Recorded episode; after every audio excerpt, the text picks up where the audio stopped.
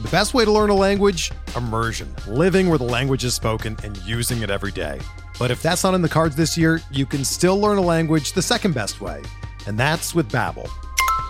Be a better you in 2024 with Babbel, the science-backed language learning app that actually works. Don't pay hundreds of dollars for private tutors or waste hours on apps that don't really help you speak the language. Babbel's quick 10-minute lessons are handcrafted by over 200 language experts and help you start speaking a new language in as little as 3 weeks. Babbel's designed by real people for real conversations, and their tips and tools are approachable, accessible, rooted in real-life situations and delivered with conversation-based teaching so you're ready to practice what you've learned in the real world. Here's a special limited time deal for our listeners. Right now, get up to 60% off your Babbel subscription at babbel.com slash bluewire. That's 60% off at babbel.com slash bluewire, spelled B-A-B-B-E-L dot com slash bluewire. Rules and restrictions apply.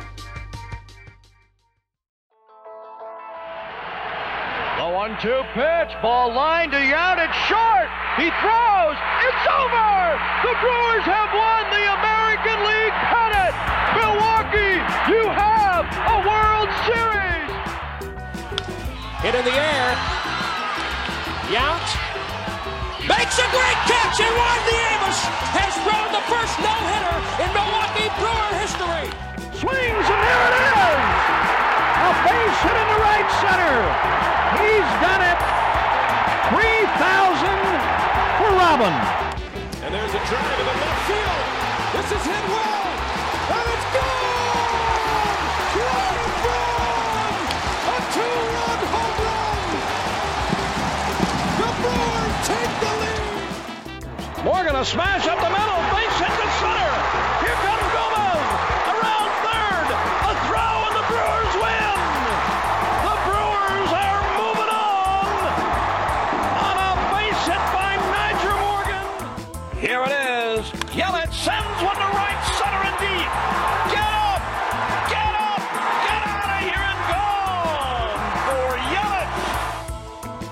You're cruising for a bruising with me, Andrew Snyder, And me, Adam McGee. as we talk all things Milwaukee Brewers for the Gyro Step Podcast Network and Blue Wire Podcast. Adam, what is life? We spend our time kind of just passing by on this godless rock that is spinning and spinning and spinning. 365 days comprise a year. Each year we get older. Things happen in our lives, great things, bad things. The world itself, the earth, the orb, the godless rock is heating up, and we can't stop any of it. And we look to things in our lives to bring us some sort of artificial joy and, you know, make the days on the godless rock go by a little smoother.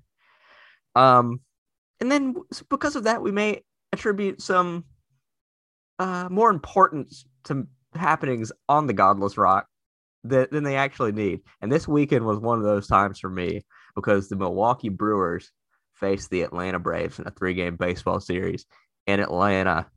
Adam, all that weight and context being dropped onto a platter in front of you on this Monday morning, I'll first say, How you doing? Thanks for joining me.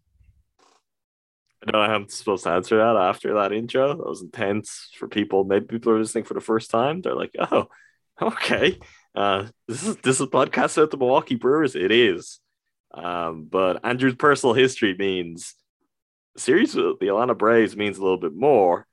And to be honest, my personal history too, because I started watching Brewers baseball in the playoffs last year. I saw them lose to the Braves. So this seemed important. This it just felt like something. Yeah, maybe there should just be a little bit, little bit of extra motivation there. Wouldn't it be? Would it be really nice to keep uh, the hot streak that the Brewers have been on going, and to just roll through the World Series winners, the Atlanta Braves, and for a moment, for a brief moment, it seemed like that may have been possible, um, but ultimately, a disappointing series and a series that. Um, is making me confront some some potentially harsh truths uh, behind the Brewers' impressive start to the season, and maybe some of the discussions that are going to rear their head more as the season goes on. There is a possibility that we're we're seeing them emerge on the horizon at this point already. Yeah, it's interesting. It is a, a series that uh had importance for me just because of things we talked about on this podcast and in the uh, playback on Saturday night. It's also something of a measuring stick because this is something that happened to these Atlanta Braves last year going into the postseason. And they answered the question by winning series against good teams like the Milwaukee Brewers, Los Angeles Dodgers, and Houston Astros going into the season. The NL Central, much like the NL East last year, is not a very good division. You got two games, two teams actively trying not to win baseball games based on the roster moves. And what has Milwaukee done to this point in the season? Absolutely beat up on them. The Pirates, the Reds, and even uh, the Cubs to an extent. I think what we're uh, two and two against the Cubs uh, this season. Is that or right or Um, no, is it not? Are the Brewers not now? well, there, it would have been three games, so three and three against. Okay, it was a three game series. Yeah. So yes, Yeah, yeah. they. You're right. It's three and three because I was thinking that first game series was a four game series, but of course one of them was rained out. Yeah, so the to this point in the season, you know, the Brewers have put together this impressive 19 and 10 record. They lead the division over the St. Louis Cardinals by two and a half games. But when confronted with teams or the similar caliber of them, it's been a little bit of a stumbling block. Two out of three losses in a series to the Braves, two out of three losses to a the the series against the Cardinals, a one-off loss to the San Francisco Two out two out of four against the Cardinals. Oh yes, two out of four. Sorry. Um, these four game series, they're really uh playing with my brain as they try to look for a snapshot. So two out of four, two and two against the Cardinals this season. So 500 against another good team. So fine there. But you're coming up to a, a point in the season where Sorry, yeah, the one other you were gonna mention, and then I distracted you and probably forgot, which is the one game against the San Francisco Giants. Um, Yep, I did. I did mention that. Um, oh, you did mention. Sorry. in- Okay. Yes, in in my it's it's it's okay. You know, we're working through a lot of emotions this morning, and uh my eyes aren't necessarily as clear as they should be because of all the tears.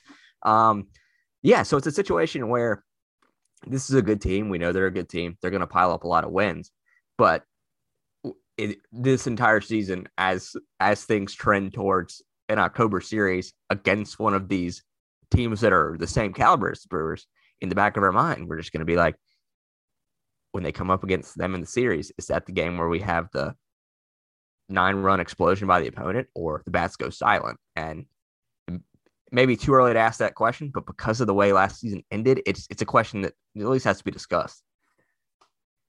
It always has to be discussed. I think it's always in not even the back of Brewers fans' minds. I'm sure anyone who particularly watched um, the Saturday and Sunday games against the Braves will have gone right to the forefront of their minds, which is where the runs coming from. We've seen that, and we only talked about on our last episode. It's like you can list through a number of guys and say they're all they're all potentially good hitters. Like there is a path to the Brewers to get hot at the right time and for none of none of the concerns that may otherwise be there to matter all that much.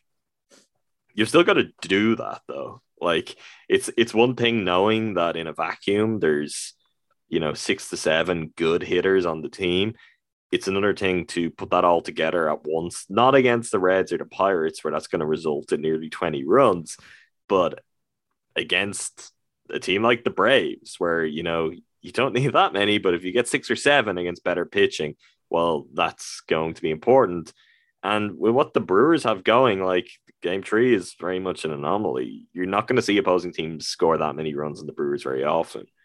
And the stat across the season has been if the Brewers can get to four plus runs, you get to four, you've got a good chance. You get more than four, the Brewers are almost always going to win. It is not a massive ask but they do need to show that they can do that consistently when they come up against better teams. And we're not even we're not even talking about the the absolute you know cream of the crop, the best of the best at the moment.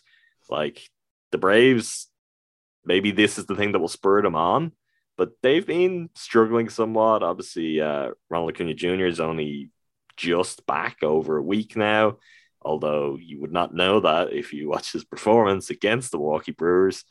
But these are these are the when you get to 500-ish teams and upwards it's it's no different to any other sport it's like okay this is a competent team if not a good team. And that's consistently you're going to have to be in a position where it's like we're playing a team that aren't just going to beat themselves for us so we've got to go and perform. And on this occasion, the Brewers did not manage to do that. Um, anyone that watched this series got a full understanding of how much the chop and the political things around the Braves last postseason, how much they bothered me because you saw Ronald Acuna Jr. Base, play baseball and you'd say, Andrew decided willingly to not have this guy on his favorite team for the next 10 years. And that's really something because he is an incredible baseball player. Um, without going beat for beat down each game, I just want to talk about some of the broader broader strokes in each game because game one was actually a little encouraging. Like we got things off on the right foot, and uh, if they could just replicate that more often, e- even like you said, that four run mark is kind of like the sweet spot. Like just get a couple runs above that, and you're golden. They got the scoring started off early in the second. Then Acuna hit a homer while falling down in the batter's box in the fourth to make it 2 1. They scored a second one. It's 2 2. The Brewers facing adversity in the middle of a game against a good team, albeit in the middle of a bullpen game. That being said, Spencer Strider, who should really be a starting pitcher um, for the Braves, uh, relieved Jesse Chavez and went four innings, allowed four hits and struck out eight. Looked fantastic. And then the Brewers in the sixth inning did what they should should do against uh, a bullpen uh, against uh, Collin McHugh, who's been very good um, over the last few years, but has a 16 ERA this year. They put up a four spot in the sixth, kind of strung uh, things together in kind of a weird way. Score run on a ground out, a bases loaded walk, an infield single, but they put up four runs in that sixth inning, and that kind of just sealed the game away for them. At that point, Atlanta would score another and um, you know try and get back into the game. But from that point, the Brewers pitching really just shut them down. The Braves um, only reached base via hit three times. three errors from the Brewers also uh, helped them uh, get on base from time to time, and there were some walks mixed in. But that big four-run inning, uh, just for for all like intents and purposes, just shut down the game by putting it to a point out of reach where psychologically a team in the other dugout and in your own dugout knows with our bullpen, this lead should be safe. And it was. Yeah, and one, one thing that I I guess I hadn't even got at the top of my mind to talk about, and you saying it there has brought it up. One thing the Brewers have been very, very good at is avoiding errors up to this point in the season. They've been really kind of clean and tidy very little in terms of fielding errors, in terms of bad throws, dropped catches. We haven't seen a whole bunch of that. Um, all three games in this series. And that's again, you're playing a better team. Like you cannot, you would get away with that against the Reds, you know. Um, you won't get away with that here. So that was also something that they set the tone for in game one and really allowed the Braves to have a foothold and make the game something more than what it was because of that. Game one was the one where Lowe came true to the empty first base, right? When Rowdy was uh, there, he's the, not even looking and he just fires it at first base.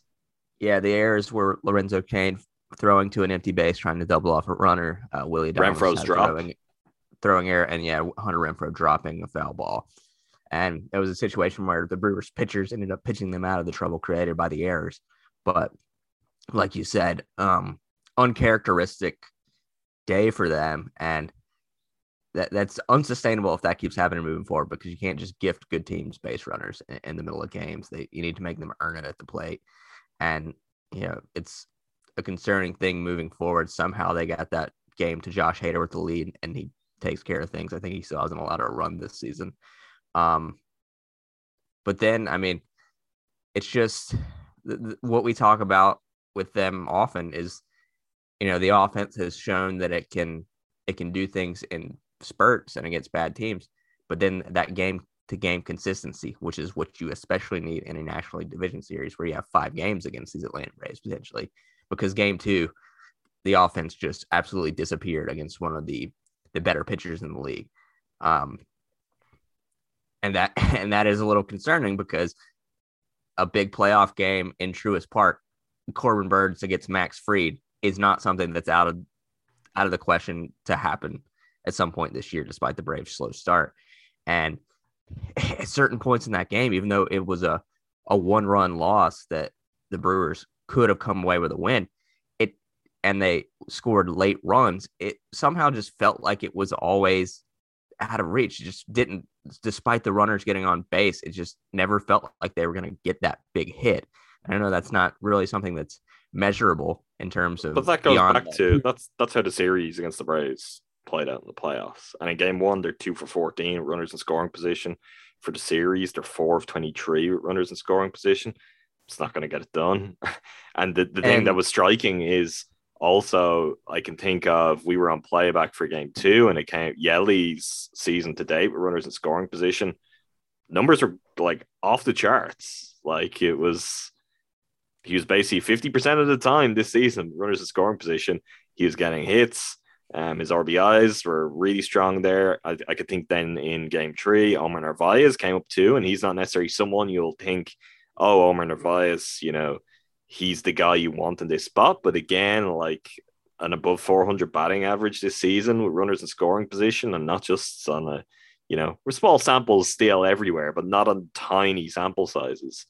And that is, that was my thing from my first exposure to the Milwaukee Brewers in the playoffs last year. It's like, oh, they're you know they're pretty good at getting guys on base over the course of a game, but they do not convert those opportunities into runs like like the Braves did on that occasion. Um, and that is certainly like even you go to that game one, like and and this is a reflection of the quality of pitching that the Brewers have. Like the Brewers win the game by three runs. They're two of 14 with runners in scoring position it's not like the Braves lost because they weren't converting their runs. They're 0 of 2 with runners in scoring positions. Like they're not they're not uh, the opposing teams are not getting anywhere near the number of chances generally that the Brewers are going to get, but they are much much more efficient in converting them. So that is something that I that just comes up to some clutch hitting, right? It's just when the chips are down, being able to go and do it. And I guess speaking of clutch, something that towards the back end of this series certainly hurt um, the Brewers was Andrew McCutchen getting COVID, and one one reliable hitter, as much as Kutch hasn't been hitting homers, he's been pretty important in just batting in some runs, uh, getting on base, doing a lot of the the other the setup work really for some of the bigger hitters, whether that be Rowdy, Willy Adames, you know, Yelly at times, Hunter Renfroe at times, just depending on whether he was at the back end of the order or on occasions when he's been leading off, he's in a spot where he has generally been important in getting guys on base for when top of the order are around, um, or maybe when some of the top of the order guys have already gotten position to score. Without him, that's tough, and it's tough because we'll talk about some of the players then that you've no choice but to not only start, but also you can't really pinch hit for them. Um, and there's some notable players in this team right now that I, I just they cannot hit the ball. is It is startling. It is very concerning. But that's that's where it comes down to for me. It's you look at runners in scoring position, and it's not a pretty picture for the series. We're driven by the search for better. But when it comes to hiring, the best way to search for a candidate isn't to search at all. Don't search match with Indeed. Indeed is your matching and hiring platform with over 350 million global monthly visitors, according to Indeed data, and a matching engine that helps you find quality candidates fast. Ditch the busy work. Use Indeed for scheduling, screening, and messaging so you can connect with candidates faster. Leveraging over 140 million qualifications and preferences every day, Indeed's matching engine is constantly learning from your preferences, so the more you use Indeed, the better it gets.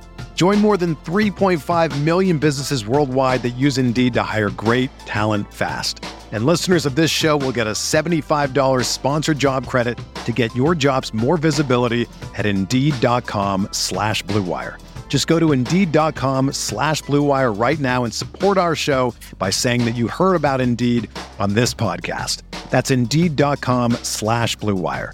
Terms and conditions apply. Need to hire? You need Indeed. Whether you're a world class athlete or a podcaster like me, we all understand the importance of mental and physical well being and proper recovery for top notch performance. That's why I'm excited that Unifyd Healing is sponsoring this podcast. Unifyd Healing is a new and super innovative global network of wellness centers powered by Energy Enhancement System, or EE System. If you haven't heard of the EE System, you'll want to listen up. This technology promotes wellness, deep relaxation, purification, and rejuvenation.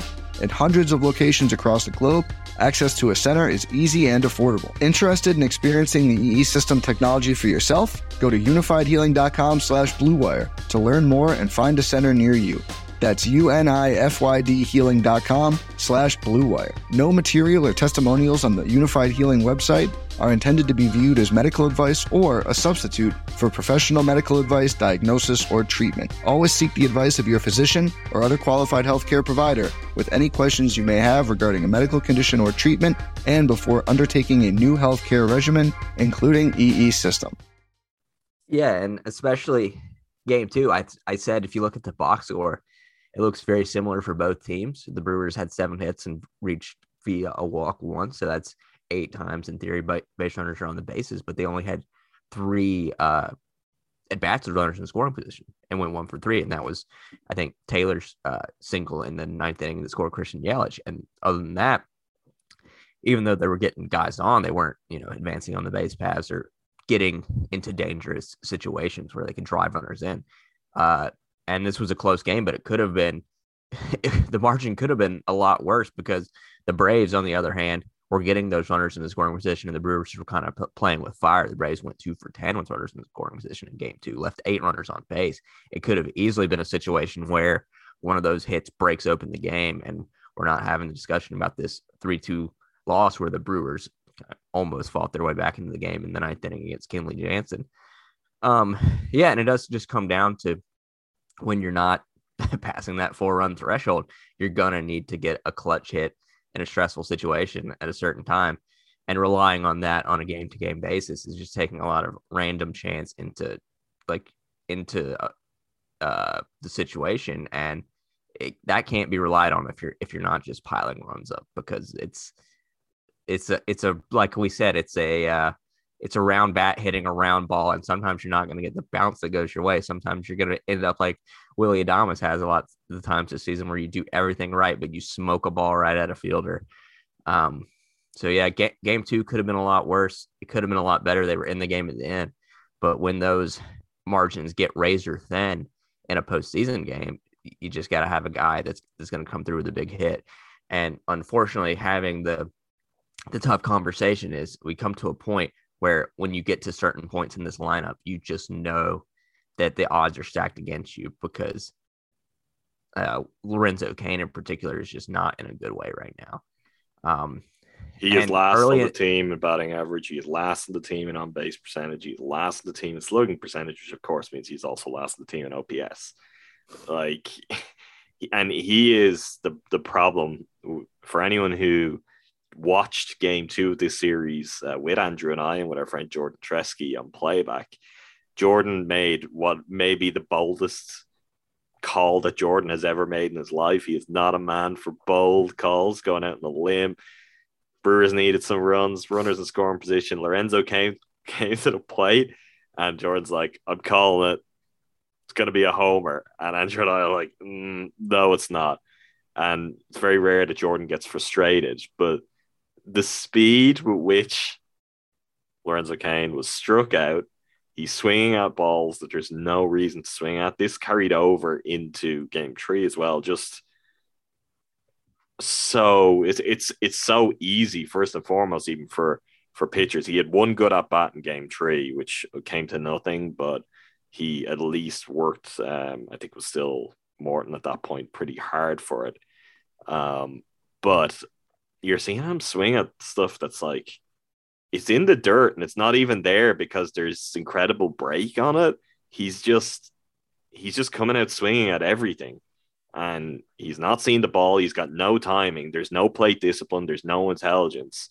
Like that actual game tree is good at bat where you're like, okay, you haven't got it, but at least you're you're taking the pitcher like eight, nine pitches and you're you're giving yourself a chance of being walked. If that's what he was doing, even you can live with that. He's not doing that. Like he is a guy who you would think should still be able to stand up there, foul some off, and give himself a chance to get on base via walks, if nothing else. He's just swinging at everything. So when you can't hit, when nothing is happening for you with the bat, I surely you just go up there and you stand there and you take take the pitches as they come and be like, hey, if I'm lucky, maybe I'll get walked. And that's the point where we're at with Cain, where it's like he he's probably just better if he doesn't swing at anything right now. It feels like a situation where he's in his head to the point where he says, I don't want to get behind an account. Like if I get down 0-2, I'm done. So he's like, oh, maybe the first pitch is the best thing I'm going to get. He's just swinging away at everything. And like you said, that's counterintuitive to probably what you need to be doing in the situation. Is you need to see some pitches, make the pitcher work, and not not get yourself out. But I guess he's struggling to a point where like nothing's working, and, and that can just like send it down a downhill slope even further. I don't know what it is. Uh, I mean, at, at a certain point in every sport, age age catches up with everyone, and he's in his age 36 season. He only played 78 games last year. He only played five games during the uh, the COVID season. I mean, it could be t- to the point where Lorenzo Cain's time being a productive Major League Baseball player is just at its end, and that's un- unfortunate. But that's the way things are trending right now. I, I mean, at this point, I think uh, s- some days off would be helpful. Just get a run when Andrew McCutchen returns from the COVID list. You get a run of uh, days for Yelly and left, Tyrone Taylor in center, Renfroe and right, and McCutchen back at DH, and just give that outfield mix a, a run for. I think weeks. there's no doubt if all of the options are available, that's what will be happening right now. I, I just I don't think days off are gonna like it's it's gonna take a major discovery. It's gonna take something to click in a way it hasn't if this is going to come back. But Well, I- what it I- really needs to be is that his role on this team, and despite the two errors in the series, is late game defensive replacement when you need yeah, your best and defensive outfield out the there. errors are not the normal. Like, and from what we've seen overall this season, like he's still a great glove. You know, defensively, he still he still got it. He's got what he's has always made him um a special player is there. It's just offensively, there is not there's not even a semblance of anything. I just want competitive at bats. If he was given competitive at bats, you just kind of live with it, particularly when he's generally defending as well as he still does. But if it's just how many times the other thing with this that I guess comes into more of a quibble with Craig Counsell, but particularly in game two, which ends up a close game, the the batting order was wild. Batting order was wild. You've rowdy way too far down the order. So then even if something good is to come from there, like over the course of the series, they kept finding themselves to get guys on base, and you're like, oh, who's coming up? And it's like in game three, it's like, oh great, bases are loaded. Who's next? Bases loaded, one out. We've got Lorenzo Cain and we've got Jace Peterson. That's not going to work. You know, that really is not going to work. Um, that's but at this point, I I don't actually know where the good spot in the order to put Lorenzo Cain is because you just can't hide him. Like he, when he's as bad as this, it it could come back to bite you no matter where you put him. But it, I think it is more important than ever that there's some clarity in terms of that you give yourself a really strong run of your best hitters because if you ha- if you haven't got confidence that there are you know eight to nine guys that you're really going to feel good about that it doesn't matter which we have had some games recently where that's the case. And before some injuries and some covid and all that kind of stuff has kicked in and created some problems there have been times where that's the case. It gets trickier. It, it's also i mean the timing of Keston Hiura being to Nashville Sounds is interesting to say the least, particularly because this would seem like a time where with Cain playing like this, you'd be like, okay, we need to just use Keston as a DH for a few games and free up so the DH is not being used on one of Kutch or Yelly or even Tyrone Taylor, I believe, had a DH start recently too. Like your your outfield options are not exactly overflowing with Cain struggling to this extent defensively. And that is the irony is that this feels like actually a perfect set of circumstances where you could have had some consistent opportunities to get Casemiro out there at DH. Yeah, that, that that was a lot of bad luck in that situation. I know they didn't want to burn the option too quickly by sending him back up. They're like, "All right, we're sending you to Nashville. You're gonna get some regular at bats." Andrew McCutchen gets COVID, so unfortunate unfortunate timing there because, as you said, that's a no brainer situation. Oh, we don't have Kutch. Locane's not bringing it. We play Taylor in center, Yelich in left, Renfroe in right. Boom, DH at bats for Keston Hiura. Uh, but sadly, it, it's not to be. It, it's a problem that that needs to get worked out. I mean, you've got some internal options to play center field regularly, and Taylor. See what happens with some of the outfielders in Biloxi and Nashville, Brice Turang, as we mentioned a few times. But eventually, we'll get to this sounds update on the podcast. Yeah, but, actually, we uh, just will. So I meant to say this on the last episode because we promised in the last episode we talked with the sounds and we didn't, and I just completely forgot to explain why we didn't.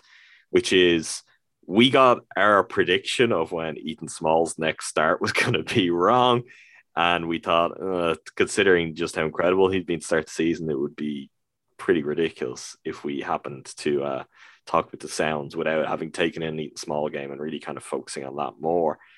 Um, and then even with the changes for this episode, it's like you kind of want to see Keston get a few games down there, see how he's doing, and then we can talk a little bit that some of that too. So we'll see as this week goes on. Um, maybe after the Red series, if not after the Marlin series, but I'm I'm certainly checking in pretty regularly with the sound, so we'll do that soon. But the fact that we decided we were going to do that, one, we got our our feeling of when Small's next start was going to be wrong, but then also everything started to happen in terms of movement between the Brewers and the Sounds.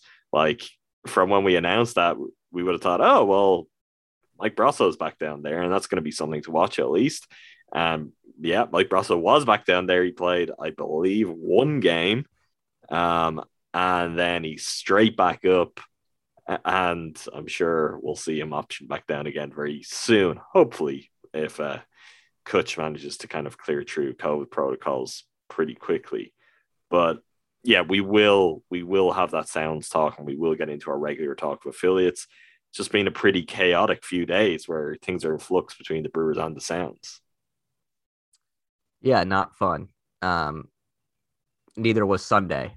Uh, I did not get to watch this baseball game.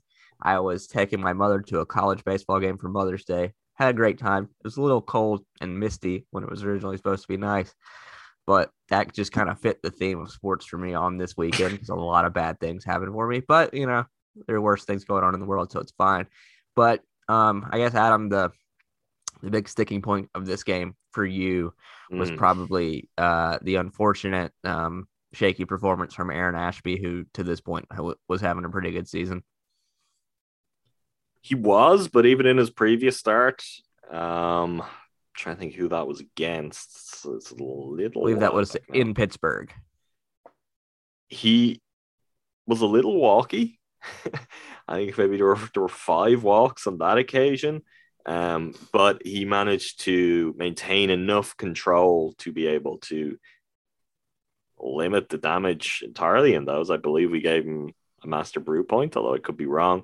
If not, we should have. He was very close. He was in the mix for that start. Um, on this occasion, he was super walky. And the problem was they started to come in just bursts. And he allowed the, the Braves to really kind of run up a score early. And with that, and with everything we've talked about with the Brewers offensively, it's like this isn't a game. They lose 9 2, and you're like two runs. That's not great. I, I don't think this one's on the offense because the offense are coming out of the gate. Like by the time they're getting into the third inning, they're having to chase. And this is not an offense that's built for that. You need your st- starting pitcher to put in a few solid innings. I mean, one, two runs, of course, you can deal with. We've seen them deal with that. I think you could possibly deal with three. I think when it gets to four, and then you're going to continue leaking runs in the innings that followed. There was another one in the third, another in the fourth, and then three in the fifth. You just you can't do anything with that um, if you're the Brewers and with the way they're constructed.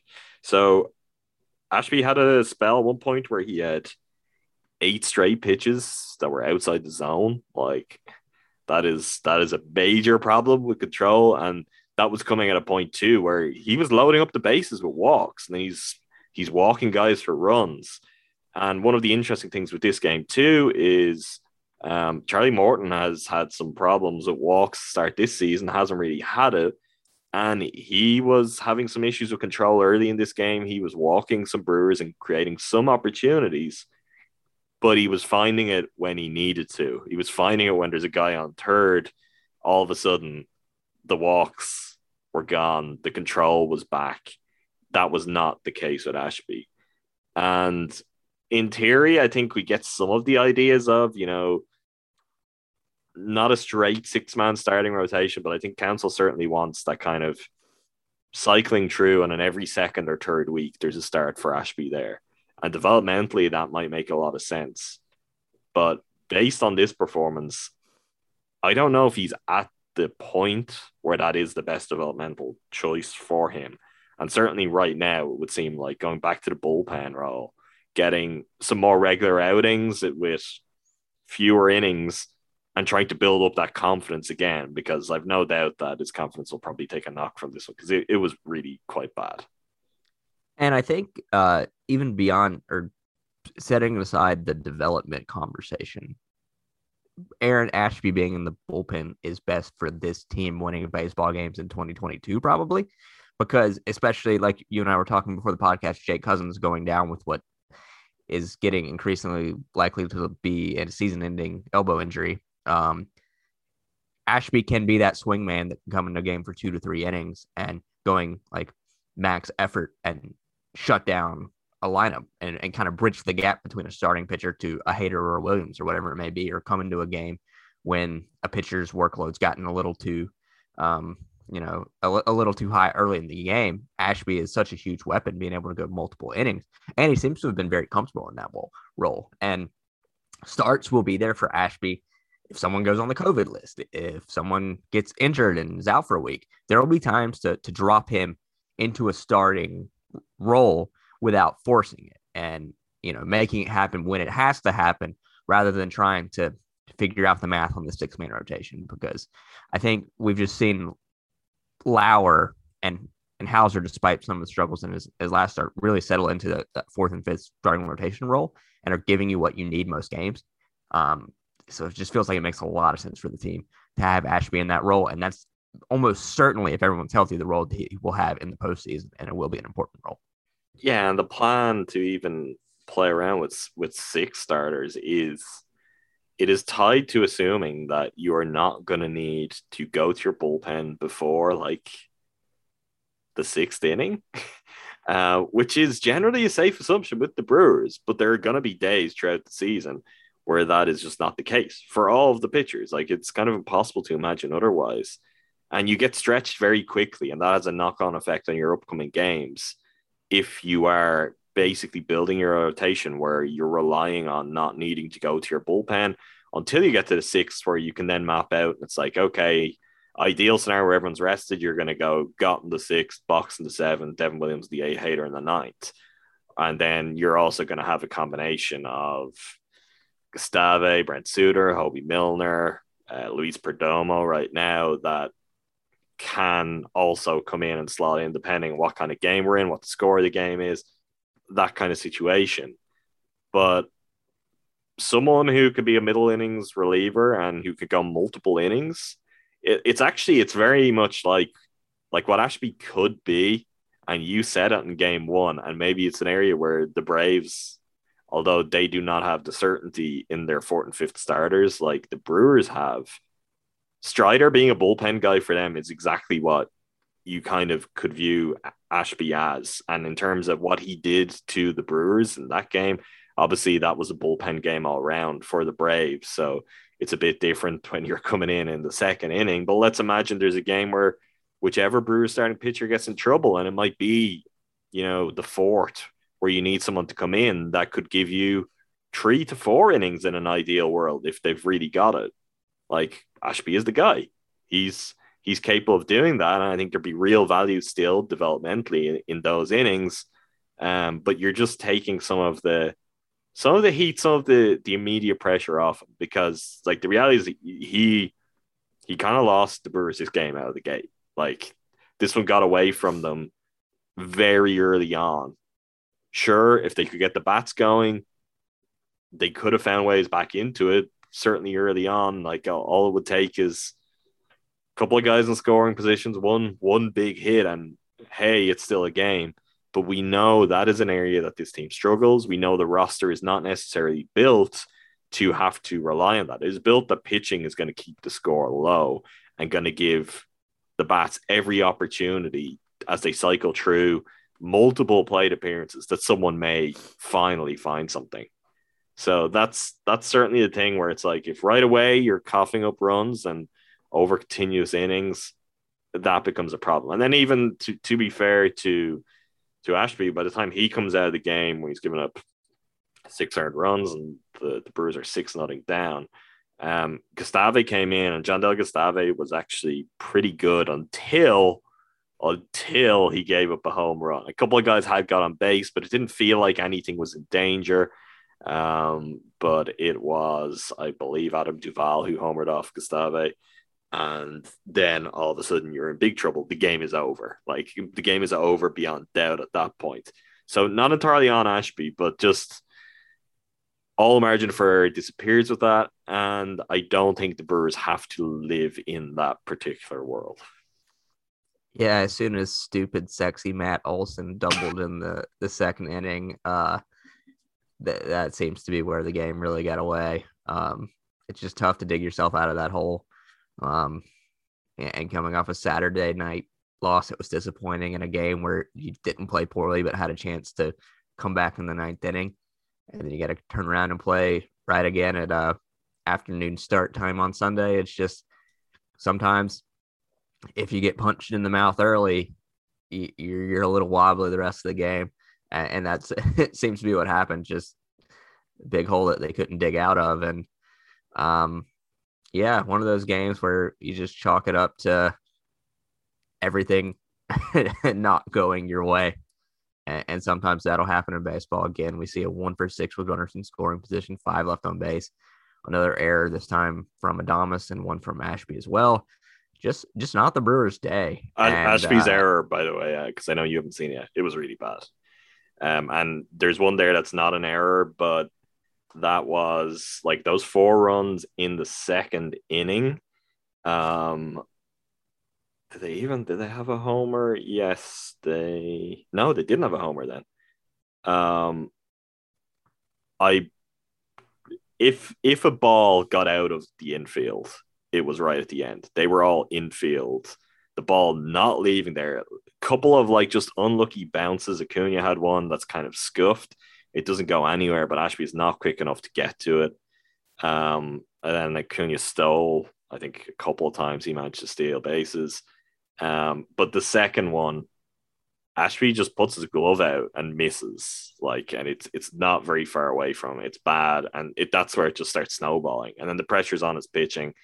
It's just yeah. So they are real, real sloppy work, and I I know I saw Ashby's own um post game press availability, and he kind of owned that. He said, you know, one's an error, but I should have got both of those. You know, that's that was on me, and I don't want to blame him, but he's right. they were on him, and it would have helped the Brewers considerably. And maybe the game doesn't get out of hand early, and then it's a different story. But look, that's what it is. It's not a one game like that over the course of a season. It's not a big deal. But this series is certainly something where we're mapping out. Well, what does it look like, or how are you prepared when you're playing better teams when these kind of things can happen if it goes wrong? And there's some concern. Yeah, and one of the things that did not help this series is that this is the moment in the season Ronald Acuna Jr. figured, okay, I'm going to start hitting this year. Came into this series hitting 200, 286, 240, and he leaves hitting 278, 366, 500 with an 866 OPS. Has two homers on the season, both coming against the Milwaukee Brewers. So don't love that. That was just like, I don't know. You're your ex girlfriend's at the bar, you run into her, and her new boyfriend is six five, and I'm five nine. So that's how that felt. Uh, that was it was bad. He he was great, and it did not help. But I don't think anything would have helped in in game three. The other thing that we should probably talk about Um, I don't know. I'm curious for your thoughts on this. This to me feels like something that is borderline uncontrollable, um, but is also reflective of the bigger concerns I have. So, Corbin Burnes currently has the third worst run support in Major League Baseball, which is not exactly ideal for the NL Cy Young winner from last year, a guy who could certainly win it again this year. He's got a 1.86 ERA. Uh, Corbin Burnes is doing Corbin Burnes things, and the Brewers are not getting wins out of his games because they are not coming up with any kind of scoring. There's an element of this to me from the outside that just feels completely random in that there's scoring runs, for example, for Adrian Houser. They're not for Corbin Burnes. What can you do about that? But I do know that we talked about they haven't played very many good teams yet this year. Corbin Burnes did get that one off game against the Giants. Um, he goes up against Max Fried against the Braves. He's got some of the, and of course, he starts opening day. So he got who started for the Cubs? Who was it? Kyle Hendricks. Kyle Hendricks. Okay, you guess Kyle Hendricks. So obviously he has tougher matchups, which are squeezing the Brewers' bats. Is that when we see that? Is that really just the point where again we worry about? Corbin Burnes' starts are also representative of when you're playing better teams and often better opposing pitchers, and the Brewers are falling on their face. Yeah, it's. I think it's a combination uh, of those two things because, like you said, in this case, it was Max Fried was dialed in, looked great, but I, the Giants, it was a bullpen game. It was a bullpen game, yeah. That that they struggled against, and then you know Kyle Hendricks on the opening day is flummoxing them, and then I think we got Hendricks again in another start, and they battered him. Um, so part of it's random, part of it is yes, a lot of the times Corbin Burnes is going up if the schedules align against another team's ace. So like figuring it out, it's kind of just something that has to happen. I think last year Brandon Woodruff was pretty uh, famous for not getting much run support. So it seems like there's right. one guy on pitching staffs every season, and Mets fans will say this about Jacob deGrom. Uh, you know, having like all time great seasons in terms of his own performance, and the team just scoring no runs for him. So it's something to monitor just as like a, a trend. I, I will closely watch who is pitching against the Brewers in these performances moving forward, just to see if it ends up aligning with our. Well, I, I can tell you aces. what's currently slated up next, which is Corbin Burnes' next start is to be in. Yeah, it will be particularly because I don't think Ashby's going to be in the next go round. Um, will be in game two against the Marlins, where ESPN Sandy Alcantara. No, it's Trevor Rogers. Oh, he's he's pretty good pitcher as well. So that'll be an interesting test case. I think they should they should win the series against um against uh, the Marlins, but Trevor Rogers uh last year was really solid. He's struggled this year, but he had a 2.63 ERA and 25 starts last year. So he's solid pitcher, finished second in rookie of the year voting and was an all-star. So something to monitor. And he's a left-hander. Mm. Or is he not? Hold on. Yes, he's, he's a left-hander. Left that could also hurt uh, Brewers' run support because you know we never know when Craig Counsell might insert himself into the discussion. Exactly. Uh, yeah. So something to monitor moving forward. Not great so far. You'd like to see Corbin be rewarded for limiting damage uh, on for the other teams. Shall we, we turn the page to uh, better days ahead, Adam? yeah, we got the Reds on deck, which is uh it's welcome. It's a welcome sight, unless it suddenly turns unwelcome, which the next pod will be very unfun. But the Reds are on deck, and the schedule, honestly, I mean, one as anyone watching the broadcast has probably heard quite a lot about. The Brewers have these three straight road series uh, trips. This is the first one. Obviously, we're about to move into the second leg of that um, three different city trip. Then they will be home for a series against the Braves and series against the Nationals, and then they will be on the road again. Like that's tough, but also more teams that aren't the Reds and the Pirates on the schedule. So you want to take advantage of the Reds here. Definitely take advantage of the Reds. Uh, series starts tonight. Brandon Woodruff against Luis Castillo, who will be making his season debut for the Reds. Castillo is easily the best pitcher in this Reds rotation based on his historical performance. Someone that I'm kind of surprised has not been traded yet because they seem to be moving off of every uh, sellable asset they have. Uh, game two sees us face old friend Hunter Greene uh, against Freddie Peralta. The Brewers treated Greene very rudely last week, I think, scoring eight runs off of him. Uh, again, we'll see is he able to locate that very, very hard but very, very straight fastball. If he's not, could be another fun day for the Brewers. And then a another businessman special early afternoon game on Wednesday be- before a Thursday off day. Vladimir Gutierrez again against Adrian Houser. So it's time to to take advantage of the Reds again. I mean, this is a series where if they do what they're supposed to do, we won't be able to take away any meaningful kind of data or feedback from the series. But the three wins in the standings, if they can get them, all matter. So this is a big time take care of business series um, heading into the off day on Thursday, and then they can, you know, um, fly into uh, Miami. Mm-hmm. You know, maybe uh, go eat at one of those great steakhouses that Jalen Rose is always talking about. I can't remember what it's called. Prime 112, maybe. No free. Stephen ads. A has Uh, been willing the Miami Heat to uh, get to the finals for multiple years now, much to the dismay of Milwaukee sports fans, uh, prompting the Milwaukee mayor to send Stephen A a gift basket recently, which Stephen A was very dismissive of, in sticking to he wants to go to Miami. So the Brewers will, in fact, be going to Miami. Uh, yes, three in Cincinnati, three in Miami, then back home, where we get to do this all again. Uh, maybe I, depending on Buck's schedule, depending on Adam's sanity, maybe we do another emotional midweek playback. Who knows? We'll see how it goes. We'll we'll see what happens. Maybe we'll get one before then either. I don't know, but um, yeah, we'll we'll see what happens with that. Master Brewer leaderboard. Um, we've got nothing. Honestly, we're open to to feedback on this. If people think we're crazy, if people think we're missing out on anyone, like Eric Lauer was close. I think Corbin Burnes is close, and it's it is tough. If he got some run support, maybe we feel differently about that. It's not exactly on him, but it wasn't his best either. And he himself admitted that.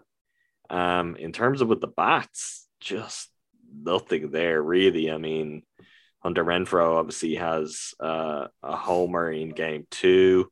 Um, Rowdy had a pair of doubles for two RBI in game one but he's cooled off the the past couple of games.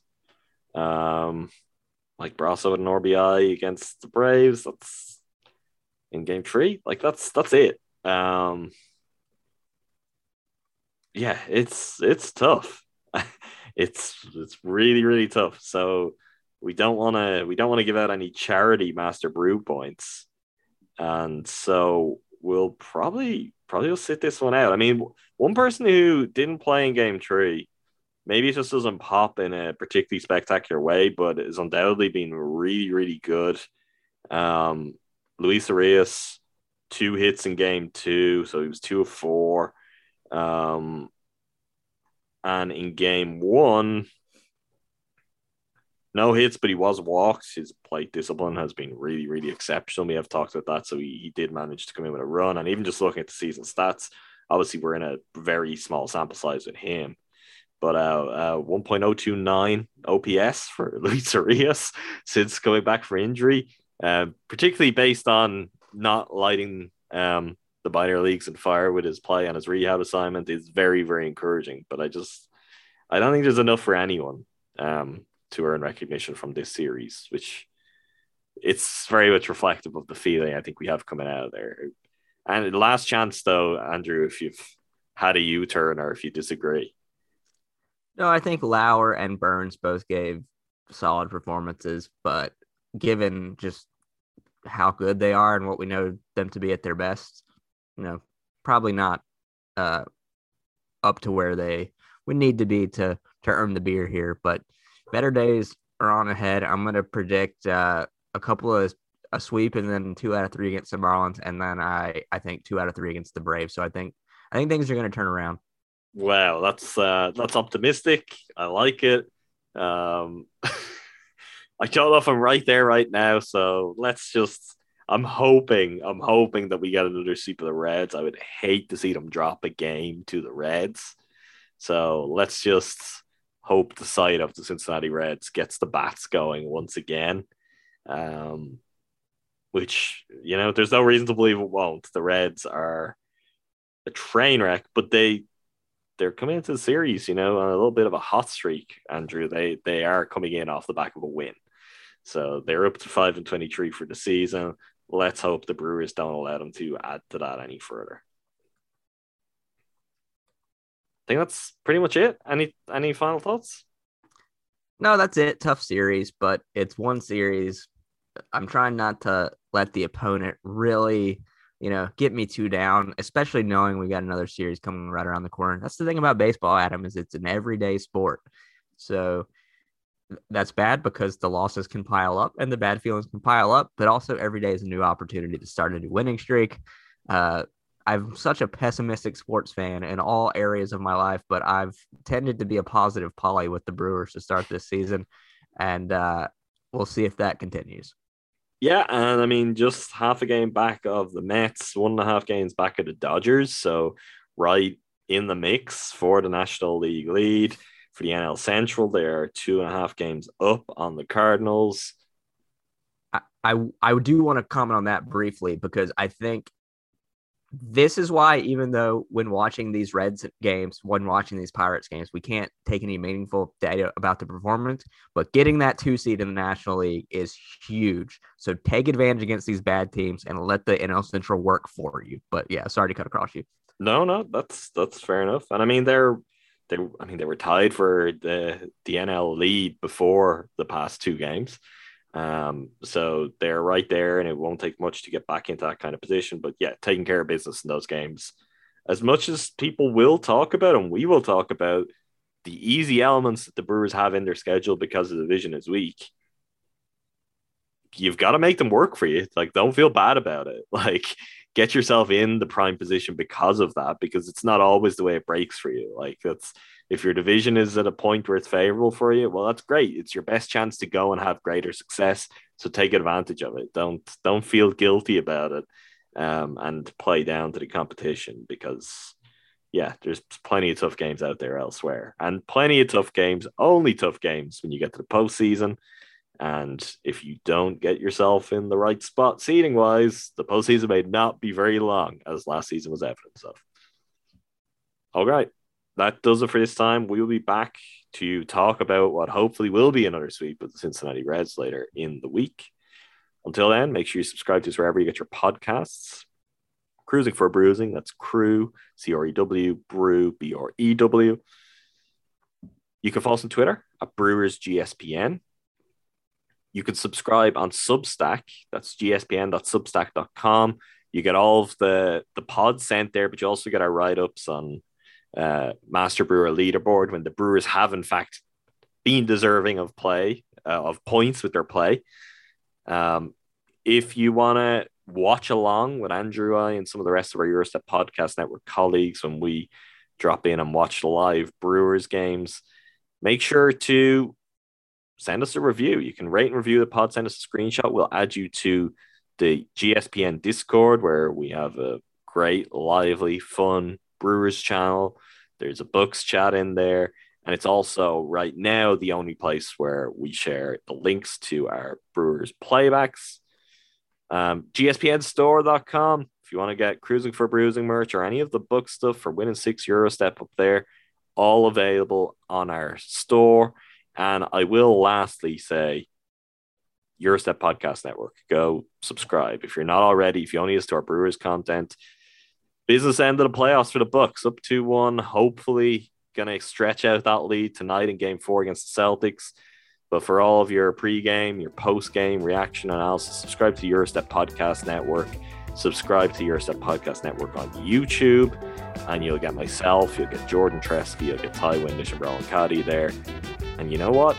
From time to time, you may even get yourself some Andrew Snyder on the books. So that covers off everything right now. Let's see the Brewers bounce back. We'll talk to you again soon. Thanks for listening. Thank you, Andrew. Thanks, Adam.